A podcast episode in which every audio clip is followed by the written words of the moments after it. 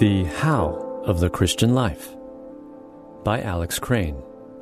Read by Jason Brown. Today's verse comes from Luke chapter 1 verse 38. Be it unto me according to your word. How it's made. The Science Channel's hit show regularly makes the most of people's curiosity about how household items like gummy candy, aluminum cans, and flavored bacon actually go from raw materials to finished product. It's easy to become mesmerized when cameras are leading you behind the scenes into the inner workings of factories making a few of your favorite things.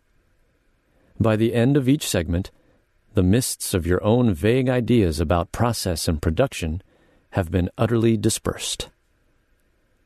This week's reading in chapter 4 of Francis Schaeffer's True Spirituality is a bit like How It's Made, in that he delves into the secret of how the Christian life is effectively lived. While many of us know this secret in theory, the daily mist of our own residual fallen nature makes it necessary to review the blazing truth so that we might see ourselves and God accurately and live out our faith practically.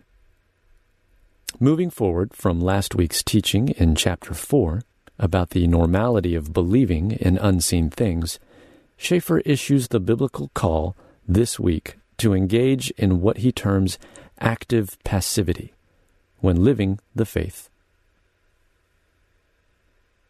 Schaeffer points out that belief in the Holy Spirit is one thing. Now, what do we do with that belief?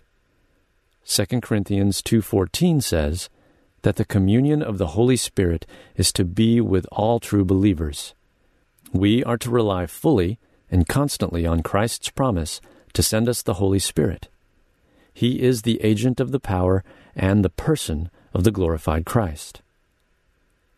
John 14:18 says, "There is not enough strength in ourselves, but placed before us is the power and work of the glorified Christ through the agency of the Holy Spirit.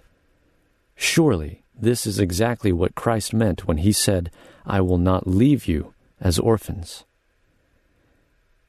As we look at the book of Acts, we find in the early church not a group of strong men laboring together, but the work of the Holy Spirit bringing to them the power of the crucified and glorified Christ.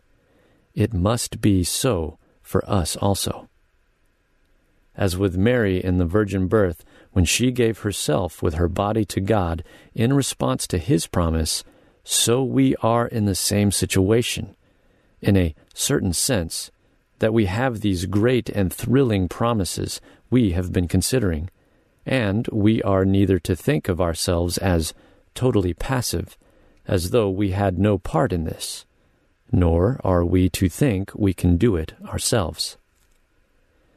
If we are to bring forth this fruit through us by the agency of the Holy Spirit, there must be a constant act of faith, of thinking. Upon the basis of your promise, I am looking for you to fulfill them. Bring forth your fruit through me into this poor world. We do not have to beat ourselves or be dejected, but simply say, Be it unto me according to thy word. This is what I mean by active passivity. This is the how, and there is no other. Finally, as if to say this is really how it's done, Schaeffer re emphasizes that this is not just theoretical access to the power of the crucified, risen, glorified Christ. This is access that we have in reality, in the here and now. Intersecting faith and life.